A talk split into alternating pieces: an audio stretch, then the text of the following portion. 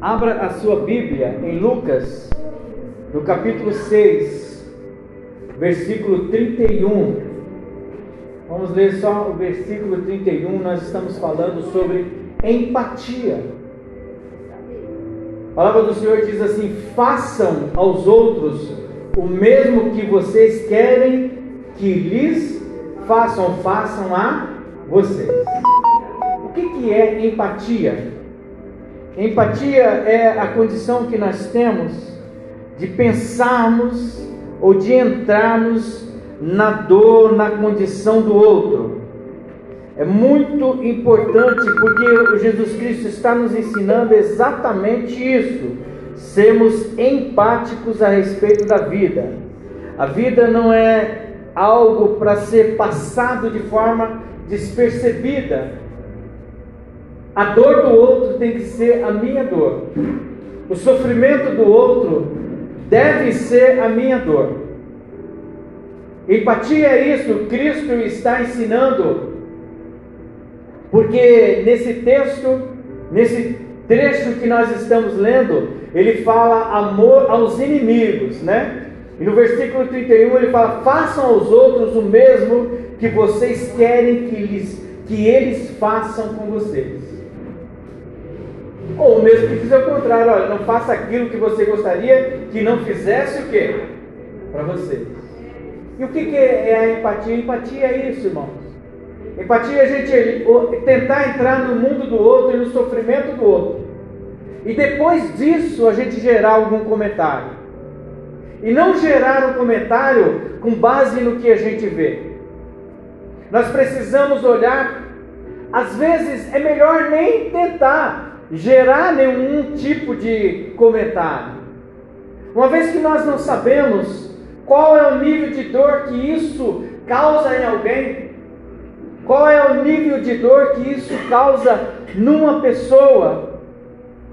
Primeiro, aliás, 2 Timóteo 3:2 vai falar assim: porque haverá homens amantes de si mesmos, avarentos, presunçosos, soberbos, blasfemos, desobedientes a pais e mães, ingratos e profanos.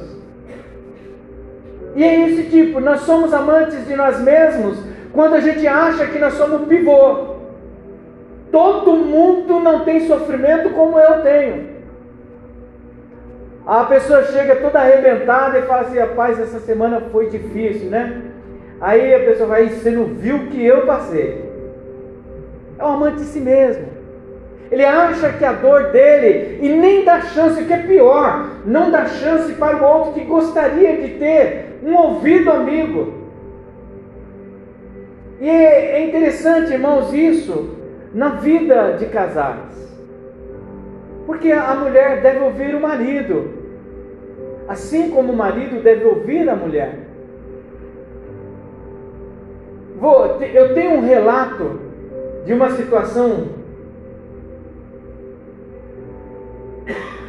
em que a pessoa não foi empática. Mas eu quero falar sobre essa questão de amante de si mesmo. Ser amante de si mesmo é ter uma relação ególatra, egoísta, narcisista. Egoísta, narcisista, aquela pessoa que é tudo, como eu falei, não, o meu problema, e ainda intitula, toma posse. O meu problema é muito maior que o seu. A minha vida é muito mais miserável que pior. Ninguém nunca assume uma posição melhor. É sempre assim pior. Eu, a minha situação é pior do que a sua. Eu sofri mais. E isso, irmãos, não agrega valor.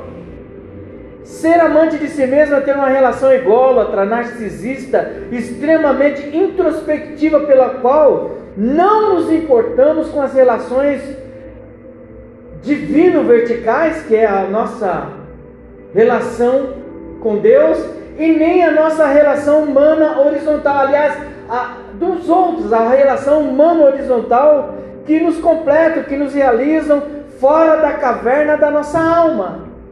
Nós vivemos na caverna da nossa alma, achamos, e aí a gente vai para o profeta Elias. O profeta Elias sai falando para Deus, poxa vida, só eu que sobrei, só eu que sobrei, por quê? Ele estava achando que ele era o cara. O profeta Elias falou: Não, eu sou o único profeta. Eu sou o cara, por isso que aí a mulher me persegue, eu vou para a caverna e quero tirar minha vida, porque essa era a intenção dele.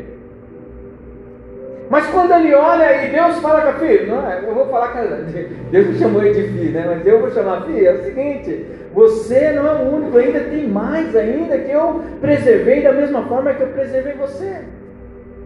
Porque ele tem si mesmado, ele acha que é o centro da situação, ele acha que, ah, irmãos, ninguém tem problema, ninguém tem dor, e muitas vezes, irmãos, é muito complicado essa situação, por quê? Porque a gente passa a viver numa, numa, numa centralidade de todas as coisas, a gente passa a não ouvir pessoas, por quê? Porque ninguém quer falar com você, ninguém quer falar comigo. Quando eu acho que eu sou o centro de todas as coisas, eu sou o centro do, do sofrimento, eu só eu que sofri vindo de São Paulo para cá de trem, de busão, de tudo, só eu. Aí o outro chega e fala, poxa, mas eu estou passando por isso. Ah, mas você precisa ver no meu tempo. Não, não mudou muita coisa não. É difícil. Então, essa questão da empatia é você tentar decifrar o sofrimento do outro, e não adianta só decifrar o sofrimento do outro sem ter uma palavra de alento. Do que adianta a gente saber do sofrimento do outro quando eu, ao invés de ajudar, e ainda fala aí, Li, essa história de ir para São Paulo vai piorar mais ainda. Estou ajudando muito, estou não? É, o, vai, vai, não, irmãos, então é a questão da empatia. Primeiro, a empatia nos coloca numa condição de nós sentirmos a dor do outro. Amém ou não amém? A segunda decisão que nós devemos, uma vez identificando a dor do outro, busque a Deus sabedoria para você dar uma resposta. Porque às vezes as nossas respostas elas não acrescentam nada. A pessoa trabalha em São Paulo, eu estou dando um exemplo muito simples. A pessoa trabalha em São Paulo e está reclamando para você por causa da dificuldade de transporte e tal. Você identifica isso, glória a Deus. Mas a gente tem que também identificar, peraí, essa pessoa precisa desse emprego. Sabe quando a gente vai dar algum conselho, independente, eu falei de ônibus, de transporte, mas de uma situação, um relacionamento, você fala, poxa, eu estou com o meu relacionamento assim, assim, assim. Qualquer situação, irmãos, em que a gente vai ser requerido a respeito de um conselho, que a gente tenha sabedoria, porque se colocar no lugar do outro, nos dá a visão do sofrimento do outro. Mas e agora? Qual é a minha resposta? O que, que eu vou fazer para ajudar essa pessoa? O que, que nós vamos fazer? Qual é o nosso posicionamento a partir do momento em que a gente toma conhecimento? Então, quando as pessoas são egoístas, elas, se, elas é, ficam dentro da caverna e não realizam nada e não têm a capacidade de observar o que está fora da sua existência. E é muito perigoso, a gente deixa de experimentar a plenitude da vida a respeito do outro. A gente acha que tudo está é, é, é, tá em nós, gira em torno de nós. Quando a gente passa a ter essa questão de buscar a Deus e acha que só a gente busca mais Deus que todo mundo, a gente está se colocando numa situação assim de muito centrado, muito egoísta, a respeito até egoísmo até falar assim, eu sou abençoado e você não. A gente vê muito isso por aí. A gente vê muita gente, pastor, eu, Deus está me abençoando tal, eu estou com um carro aí, estou cerrado. Irmãos, o Evangelho não é isso não. O Evangelho não é carro novo não, irmãos. O Evangelho não é casa nova, o Evangelho não é, não são paredes. O Evangelho é um coração de, de pedra que se transforma num coração de carne. O Evangelho é um coração verdadeiro, um coração de pessoas que aí elas passam a ter essa empatia. A empatia é quebrar essa visão que a gente tem de nós mesmos, achando que somos o centro de todas as coisas. Pastor, eu sofro com a faculdade que eu faço. Pastor, é difícil, não sei o quê. Irmãos, aí eu posso dizer para você também, fiz e sei que não é fácil. Posso entrar no seu jogo de saber que você está fazendo isso. Qualquer um de nós pode fazer e deve fazer. Mas eu posso também dizer, irmãos, é difícil, mas nada pode nos impedir de glorificar a Deus, de louvar a Deus quando nós pudermos. A gente precisa, irmãos, entender que às vezes nós nos colocamos tão no centro de todas as coisas para acharmos desculpa para as outras. Não queremos muitas vezes medir esforço para fazer determinadas coisas, nos colocando como centro do sofrimento. Ah, pastor, é muito difícil, sabe? É, e, e, aí o que, que acontece? Quando a gente deixa de experimentar essa plenitude de vida, é, é de uma expansão de uma expansão de vida. O que, que é isso? O que, que o Senhor está falando? É quando a gente começa a dividir ah, os nossos sofrimentos através da oração, quando você vem e pede, e nós nos prontificamos como igreja, cada irmão fala assim: vamos orar por isso e por aquilo. Estamos sendo empáticos, é isso que Jesus Cristo quer nos ensinar. Estamos querendo que Deus ah, da mesma forma como eu sou abençoado, quer, quero que o outro também que assim seja. Porque se nós não queremos o mal sobre nós, é, e é interessante porque nesse texto ele está falando que a gente tem que amar os, os inimigos. Amar inimigos como nós amamos a nós mesmos. E aí? Isso é nós, é porque assim, é, ninguém precisa. Nós, primeiro, nós devemos entender que é, a palavra nos ensina que os nossos inimigos não são de carne e nem de osso. Aí você fala, pastor, eu tenho mas é porque ainda a gente está na carne. Quando a gente passa a ter uma vida espiritual, a gente começa a entender que o demônio usa as pessoas. Indiscutível. E que quando a gente acredita em coisas espirituais, a gente entra numa atmosfera espiritual, a gente ora nesse plano para que as coisas nesse plano tomem outro tipo de rumo. Se você tem algum problema com alguém, passe a orar por essa pessoa. Porque talvez se você vai, você que está aqui nessa igreja, talvez um dia a pessoa que você mais detesta vai sentar do seu lado. E aí? É isso, a pergunta que eu faço é essa: o que o Evangelho tem nos transformado? Se senta a pessoa que você acabou com a sua vida. O que o Evangelho tem nos transformado? A igreja vai ser o lugar do encontro do revide? Não, porque nós acabamos de ler que nós não queremos se fazer aquilo que nós não gostaríamos que fizesse conosco com as outras pessoas. É mais fácil ser, tentar ser empático na questão da ignorância da palavra de Deus por cada uma das pessoas. Que talvez não estão aqui, que olha para você como inimigo, ou você olha para essa pessoa como inimigo. E não é história da carochinha, não é posição de, de crente imbecil, idiota, não, irmãos, entenda bem.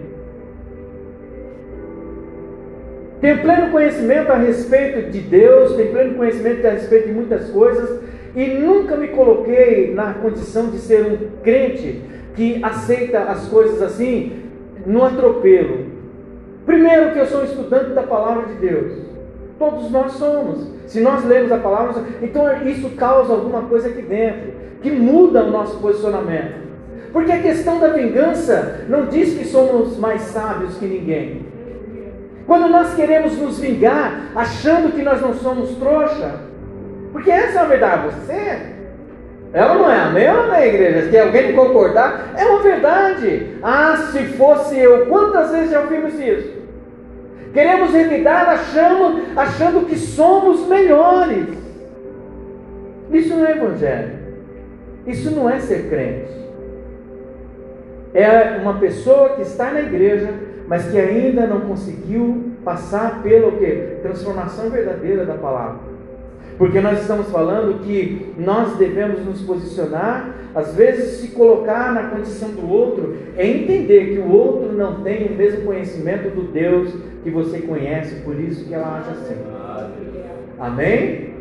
É isso. Então ter empatia é se colocar no lugar do outro, parar de ter atitudes egoístas, que revelam vícios associados a quê? A ganância, orgulho, ostentação, cobiça, falsidade, pretensão e principalmente o que? A idolatria. Quando nós nos posicionamos como sendo o centro das coisas, a gente acaba sendo idólatras de nós mesmos. Achamos que o que é nosso é maior. E a gente acaba sendo é, é, é, aquele tipo de pessoa que eu costumo dizer insuportável. Tudo que a gente fala, não. O meu, essa já faz o meu. Você está com a dor no braço, aí fala, não, pastor, a minha dor no braço, o meu reumatismo, e começa a ter posse. A minha dor de cabeça. Por quê, irmãos? Porque isso é incapacidade de olhar para o outro e falar assim: olha, querido, eu não posso, eu não posso sentir a dor que você está sentindo, mas eu imagino a dor que você sente. Por quê? Porque eu estou tentando me colocar na posição que você está. Nós tivemos, irmãos, eu, eu achei interessante.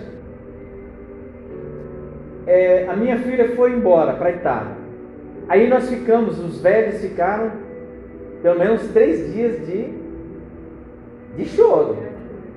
Olhava para a foto, chorava, aquela coisa toda. E, irmãos, eu me, eu me coloquei, eu não sou melhor que ninguém, entenda bem, porque a gente precisa é, exercitar isso para a gente começar a perceber o que, que Jesus quer de cada um de nós antes da gente falar do pastor, antes da gente falar do irmão, antes se coloca na posição dele. Eu, sabe, eu, Sara, me coloquei na posição porque eu posso ver a minha filha. Ter que juntar um dinheirinho para ir para lá, ou ela vir para cá, mas vou ter essa condição. Imagine você, quem tem ou já teve ou passou por algum parente que está na cadeia. Condenado a 10, 15, 20 anos. Se colocar na, na. Uma vez eu tive essa experiência com uma senhora que pegou o ônibus comigo e a gente passava ali em Guarulhos, em frente ao SECAP, tem o presídio, vários presídios ali. E ela falava assim, sabe irmão, que eu convidei ela para ir para a igreja, ela falou, sabe, todo dia quando eu passo aqui eu choro demais, porque o meu filho, 10 anos, está ali dentro. Pensa uma mãe que vai trabalhar todos os dias e ela passa de frente ao presídio e ela não consegue fazer nada. Então, empatia é isso. É a gente olhar para uma mãe dessa e chorar e falar, irmã, eu preciso que buscar a Deus para que traga consolo para a sua vida. Sabe, a gente sentir igreja, nós falamos que somos um corpo. Quando somos um corpo, se a, a, a gente não consegue sentir a dor um do outro,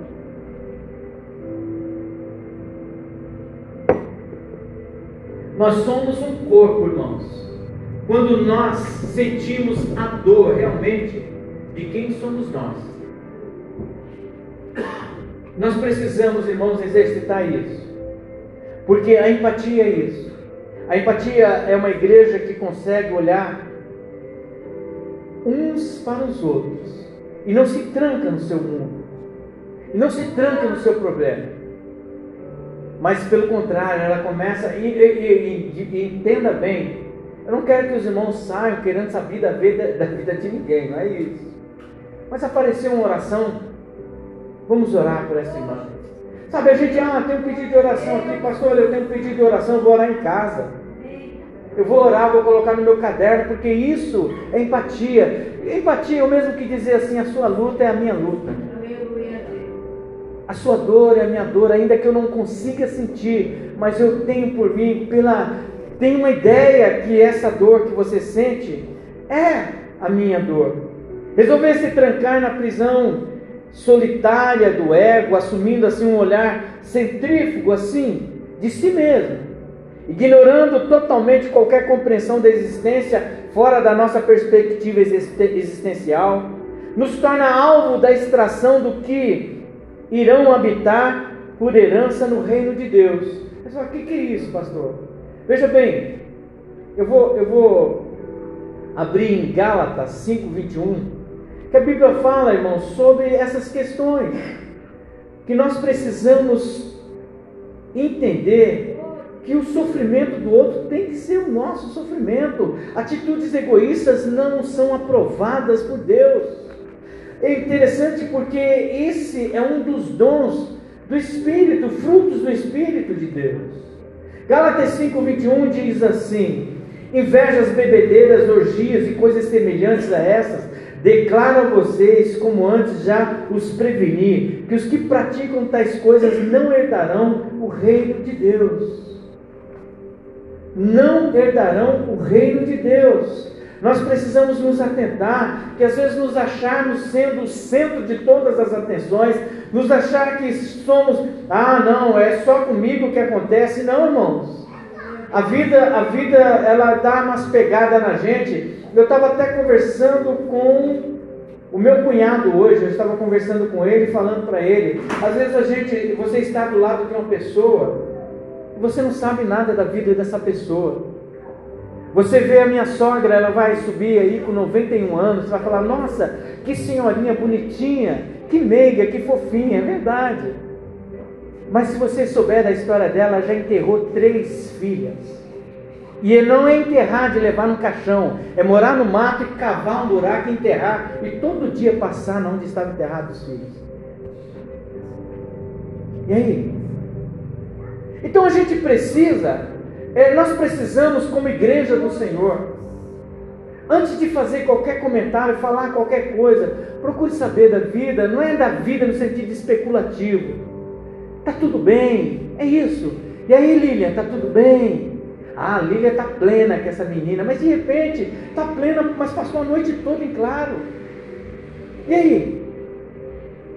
Sabe, nós precisamos, irmãos, nos colocar nessa posição diante de Deus. Eu vou contar uma história para vocês que talvez isso é, ressalte em nós a questão da, da de, de, de termos empatia.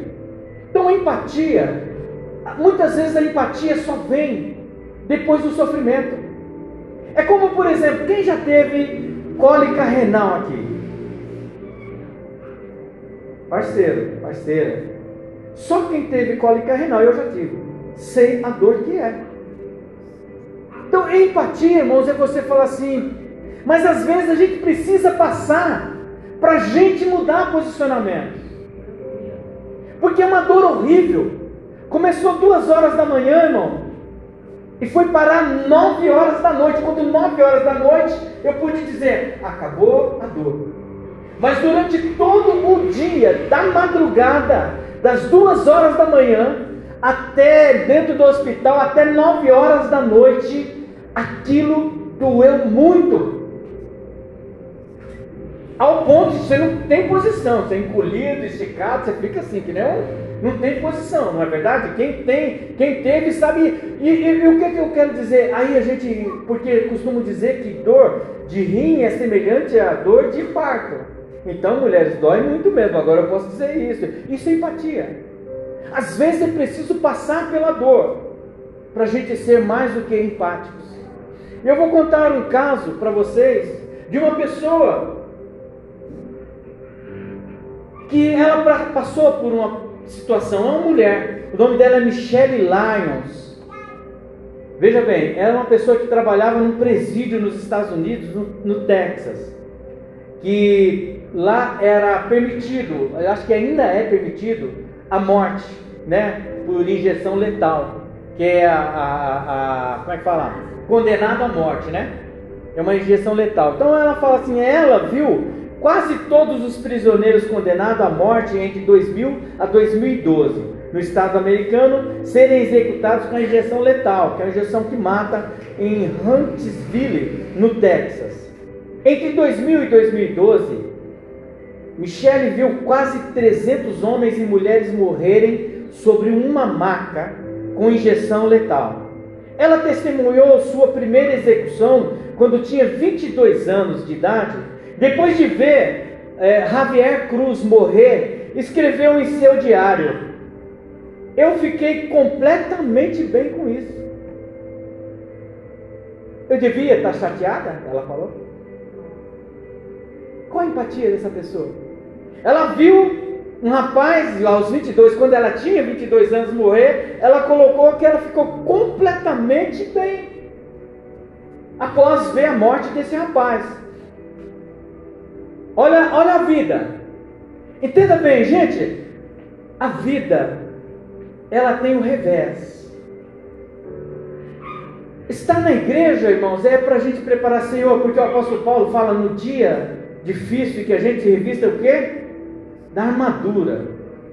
E entre uma das coisas que tem na armadura é o capacete da salvação. O que, que é? É inteligência, é sabedoria para lidar com os revés da vida. Olha o que ela vai, vai acontecer. Mas quando Michele ficou grávida em 2004, que esses sentimentos ambíguos começaram a tomar conta dela. As rejeições deixaram de ser um conceito abstrato. Para ela, o que é abstrato? Sem vida, não faz sentido. É algo que. Matar mais um? Mais um, era, não fazia sentido para ela. Não tinha sentido porque não se colocava na dor do outro. Veja bem, é, as suas desculpas, veja bem, é, as execuções deixaram de ser um conceito abstrato e tornaram-se profundamente pessoais. Por quê? Comecei a me preocupar com o meu bebê, que o meu bebê pudesse ouvir as últimas palavras dos detentos, suas desculpas lamentáveis, suas desesperadas alegações de inocência. Após o nascimento da filha, a angústia continuou a se agravar. Quer dizer, no momento em que ela estava grávida, ela pensou: olha, minha filha pode ouvir isso. E ela começou a se preocupar, ainda se preocupando mais com ela do que com o outro. E depois, eu tinha um bebê em casa e faria, aí ela se colocou.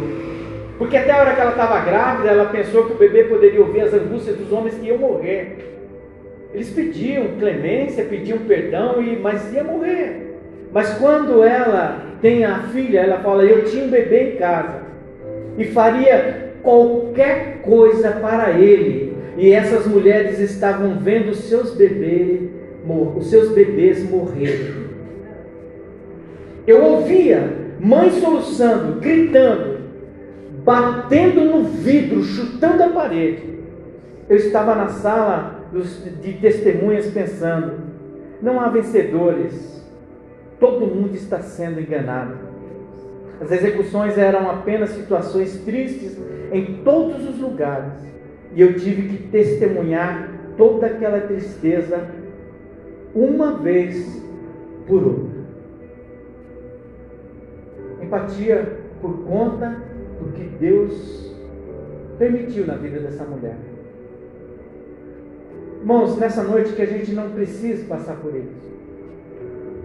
Que a gente, sabe, irmãos, um dos textos que eu mais gosto na palavra de Deus é 2 Crônicas 7,14, que fala assim: o meu povo que se chama pelo meu nome se humilhar, se arrepender dos seus maus caminhos.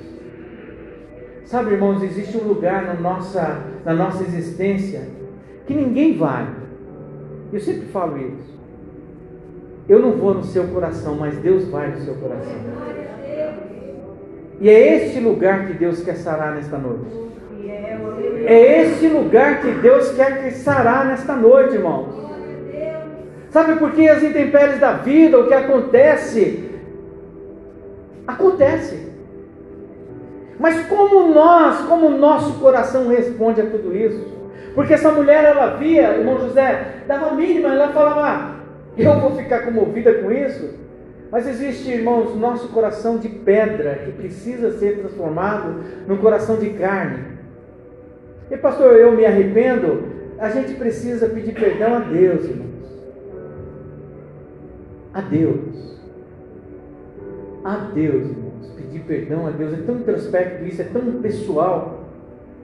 Não é algo que às vezes a pessoa fala, pastor, eu peço perdão para o senhor, eu não sou padre, irmão. Não é? Às vezes tem um confessionário. Não. Se você não tem condição de pedir perdão para a pessoa, pelo menos peça perdão a Deus. Porque se nos colocar no lugar como essa mulher, que ela não se colocava no lugar das pessoas que sofriam. Para ela era só mais um evento. Hoje vamos ter uma execução. Então prepara tudo e vou lá testemunhar. Ela era testemunha. Mas quando ela passou a ter um filho, ela pensou assim: puxa vida, como mãe, O que essa mãe não faria para tirar esse filho dessa morte? Nós precisamos avaliar, irmãos, sobre a nossa vida, sobre aquilo que nós fazemos para o Senhor, sobre o quanto estamos preocupados com a obra do Senhor, o quanto estamos preocupados uns com os outros. Como eu falei, nós não sabemos quem está aí do nosso lado, o sofrimento desse irmão, o sofrimento dessa irmã. E que a empatia não é você esmiuçar a vida da pessoa e sair falando para a igreja, olha, fulano de tal, ó. Não, não é isso. É você saber, talvez, de uma situação e você orar, e você procurar os seus pastores e falar: Pastor, nós precisamos orar por isso e por aquilo, por quê? Porque nós precisamos nos colocar na dor do outro, no sofrimento do outro. Porque quando essa mulher viu que aquilo causava dores, existem dores profundas que muitas vezes nós causamos nas pessoas. Existem dores que enraizaram em corações. São feridas, cicatrizes profundas que às vezes por fora dá a impressão de estar cicatrizada, mas por dentro está apodrecendo. Eu quero dizer para você que essas doenças profundas, essas, essas feridas profundas, só existe um que pode curar, esse é Jesus. Ele pode. E às vezes, irmãos, aí Jesus pode, mas como? Jesus vem através do irmão. Você pode ser o Cristo na vida dessa pessoa. Você pode ministrar a bênção. Você pode ter sabedoria e dizer algo que está enraizado no coração dessa pessoa e tirar essa pessoa desse atoleiro de tristeza. Mas é saber, é, é, é saber no sentido de o que, que eu posso te ajudar, aliviar as tensões se colocar no lugar é isso, não é aproveitar a fraqueza e tripudiar. Às vezes fica sabendo de uma situação do enfraquecimento de alguém, ao invés de orar, ao invés de perdoar, ao invés de chegar e falar, vamos orar, irmãos, vamos é, é, procurar uma solução para isso. Não, tripudia, samba em cima da dor do outro. É uma verdade, sabe? Ah, a pessoa está ruim, piorou ainda, porque a gente, ao invés de ajudar, a gente vai lá, não. É como aquele negócio, se. Ah, onde é a dor? Aí você fala, o médico tem mania de fazer isso, né? Onde está doendo? Aí você mostra assim um buraco assim, ele vem, é aqui, é, é aqui, é aí mesmo, porque é assim mesmo. Uma vez eu fui fazer um exame e colocaram uma, uma agulha no meu olho aqui, fui fazer uma cirurgia. E o médico perguntou, tá doendo? Eu falei, tá doendo. Tá doendo, foi, era uma sonda. Aplicando, falei, gente, tá doendo o negócio aqui, porque é mais ou menos assim. Que as pessoas, ao invés de olhar o problema do outro, estar tá doendo. Irmãos, vamos orar para que essa dor alivie. O que, que eu posso te ajudar como ser humano? Porque, como homem, como mulher de Deus, você já está na minha oração. Isso é ser empático. Isso é ser a igreja do corpo. Veja bem, 1 João 3, 17 e 18 diz assim: Se alguém possuir recursos materiais e observando o seu irmão passando por necessidade, não se compadecer dele, como é possível permanecer nele o amor de Deus? Filhinhos, não amemos, a, não amemos de palavras nem de boca, mas sim de atitudes e em verdade, é isso de atitudes em verdade. Como é que a gente pode ver alguém tão depreciado? Às vezes, irmãos, a gente tem tantas situações. A vida aqui, eu costumo dizer, eu não gosto, exatamente, é, eu, eu não tenho, o Evangelho não é algo que me deixou, é, é como diz, abestalhado, não, irmão. Porque cada um de vocês tem problema. Vocês não são, nós não somos iguais.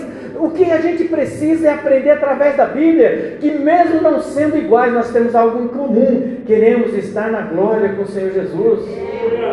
E aí é que nós transformamos num só. Aí é que nós somos um corpo. Porque estamos nessa casa e, e as diferenças a gente não imputa sobre ninguém. Nós não queremos colocar, ah, não, Fagner, não? Não. O que nós queremos é somar. O que nós queremos é que esse corpo seja verdadeiro. Que se doer o dedão, a gente vai lá, ô oh, mão, vai lá e passa a mão no dedo. Ô, oh, procura um remédio. É isso, é corpo. Ninguém deixa uma parte do corpo apodrecer, assim como nós não podemos deixar. Corpo é isso, irmão. O corpo anuncia ele mesmo. O corpo anuncia ele mesmo. Agora, por que você está falando isso, pastor? Porque assim, às vezes você está com dor no dedão. Você já pensou se o seu dedão nunca avisasse para você que ele está com problema? E na igreja acontece isso. Quando vai ver, amputa. As pessoas se amputam da igreja as pessoas se amputam na igreja. Porque o, o pastor não sabe de nada, ninguém sabe de nada. Quando você vai ver, irmão, saiu da igreja.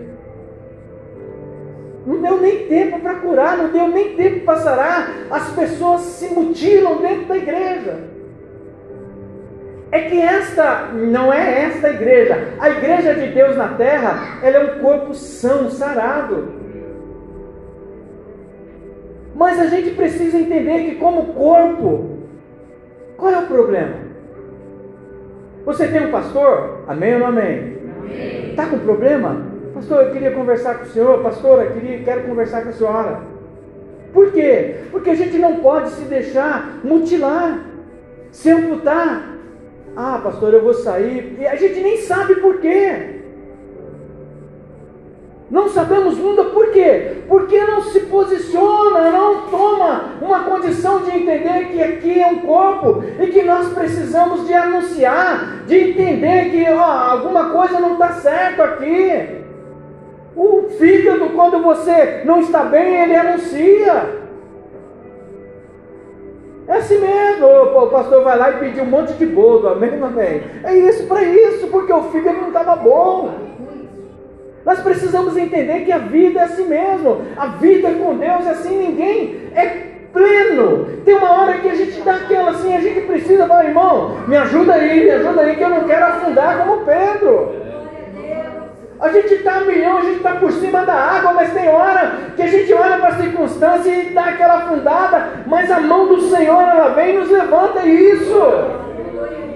Porque a gente quer fazer, às vezes, de igreja mil maravilhas. Não, não é mil maravilhas, nós sabemos. Mas existe aqui um Todo-Poderoso que pode nos ajudar. E aí nós precisamos estar aliançados com Ele. Nós precisamos estar aliançados com Cristo. Para entendermos que este realmente é o lugar em que nós vamos sarar as nossas feridas. E que a gente não se coloca como superior, nem como pastores nós nos não nos colocamos como superiores. Nós precisamos, quando a gente canta, eu preciso de ti, querido irmão, é, nós precisamos. Pastores não ficam numa redoma em que não tem problema, pastor não fica numa redoma em que ele não precisa do seu abraço, irmãos. Ninguém aqui é, é, é, é autossuficiente. A Bíblia diz que nós precisamos uns dos outros.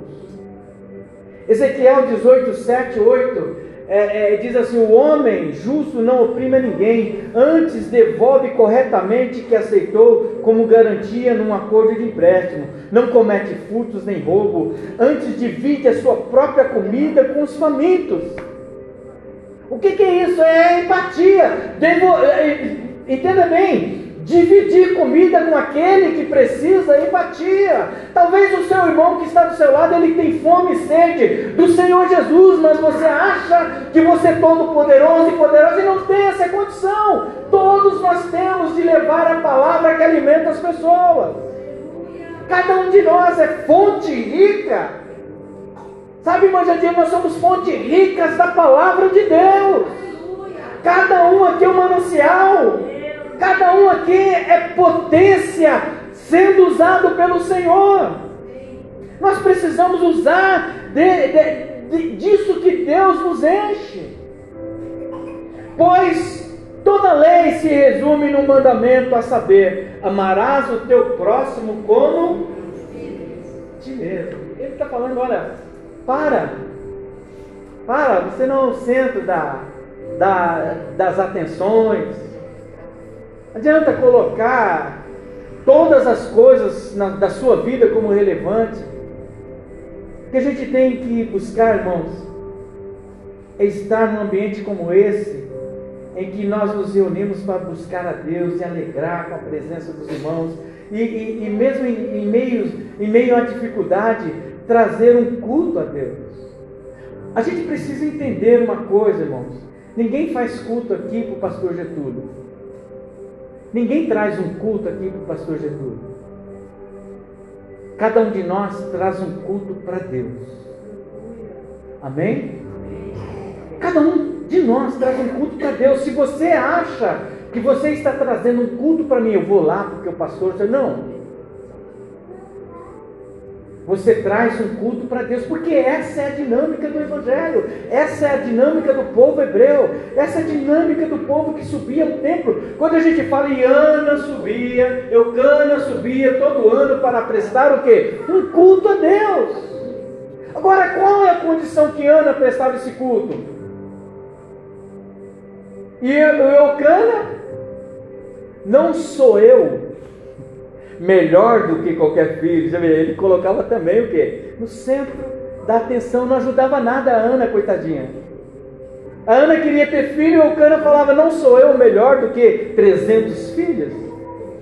Ele não se interessava, irmão José, pelo problema, por isso que eu estou falando. A questão da empatia é você procurar saber a dor da sua esposa, a dor do seu esposo. Nós queremos ir para o céu, amém ou amém, igreja? Amém. Só que de que forma que nós queremos ir para o céu? Você acha que a gente vai para a glória do Senhor com, com essas coisas que a gente acha? Não, comigo é assim mesmo. Não! Enquanto nós não aprendemos a caminhar, a Bíblia diz, Jesus diz assim: Eu sou o caminho, a verdade e a vida. Ninguém vai ao Pai senão o quê? Por mim. Então tem uma caminhada, tem um caminho. E o que é mais interessante, não se caminha de qualquer jeito.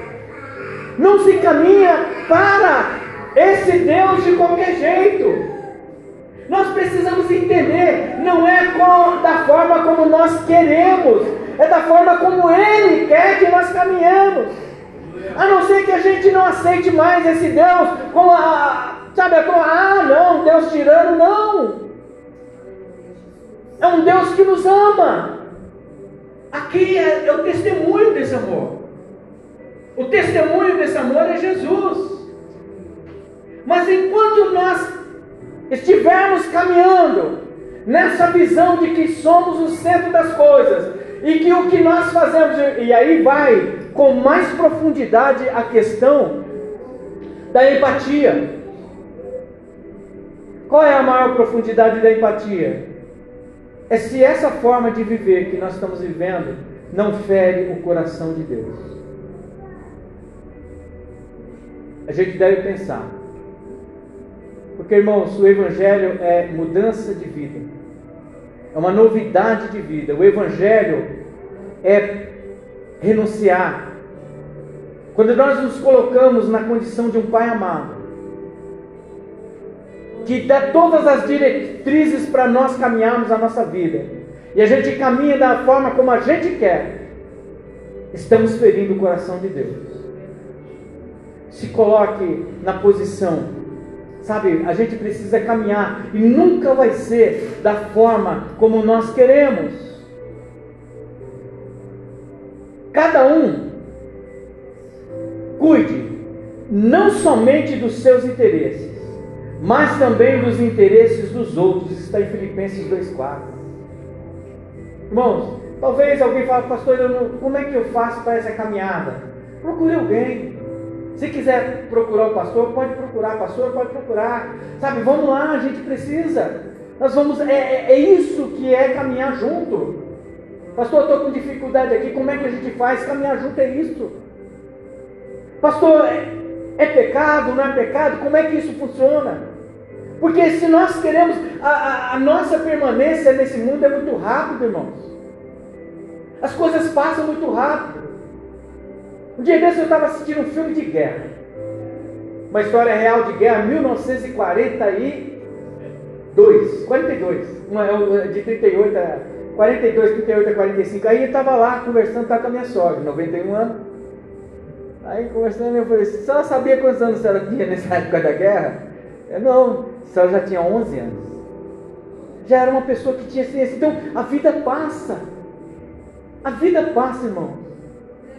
Não adianta nós queremos achar que um dia nós teremos possibilidade de corrigir o que Deus pede para que a gente corrija agora. Mas nós precisamos nos posicionar. A gente precisa se posicionar. Eu estou indo na igreja, eu vou para a igreja, gosto da igreja. Mas qual é a minha posição em Deus a respeito disso? Sabe, será que Deus não conta mais com a gente? É isso que nós precisamos. Tiago 4,3 fala assim que quando a gente ora, tem um problema muito sério na nossa oração. O que, que ele diz? Quando pedem, não recebem, pois pedem por motivos errados, para gastarem seus prazeres. Quer dizer, a oração, quando ele fala naquele pensamento centrifugado, quem tem centrífuga sabe, é isso, ó, é em torno de si mesmo. Um pensamento centrifugado. Eu sou, é só eu que preciso. O Senhor me abençoa. Só assim, Senhor me, Senhor me, Senhor me, Senhor me, e Senhor me, Senhor me. É só isso. Quando a gente não olha para uma Síria destruída, quando a gente não olha o que aconteceu em São Sebastião, quando a gente não olha, a gente não olha para o noticiário, Senhor, quantas tristezas, quantas desgraças acontecendo. Senhor, sabe, recolhe esse povo então, Deus. Por quê? Porque estamos centrados em nós mesmos.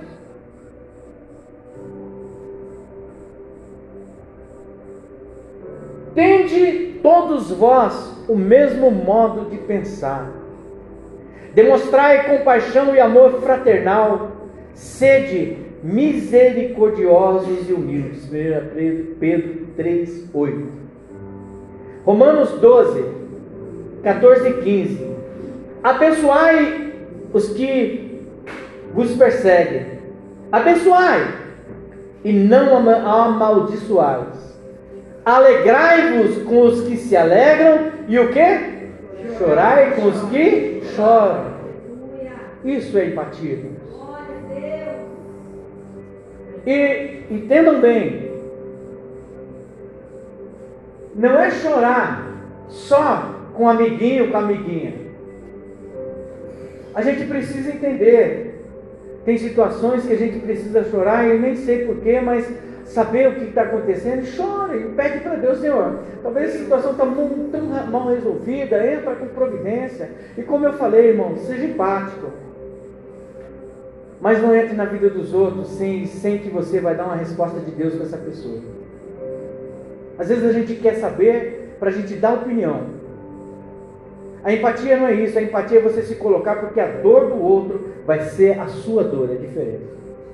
A empatia não é entrar na vida dos outros e querer criar outra opinião a respeito dos outros, a respeito do que a outra pessoa está passando.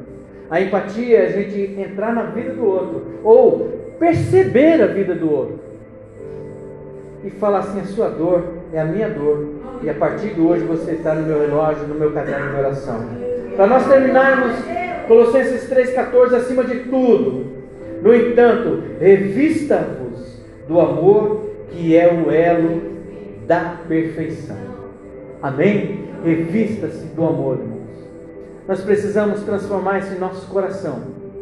Esse coração que muitas vezes precisa de que o Senhor estremeça as bases e amoleça para que ele possa habitar. Amém? Vamos ficar de pé. Gostaria que os, os obreiros desligassem.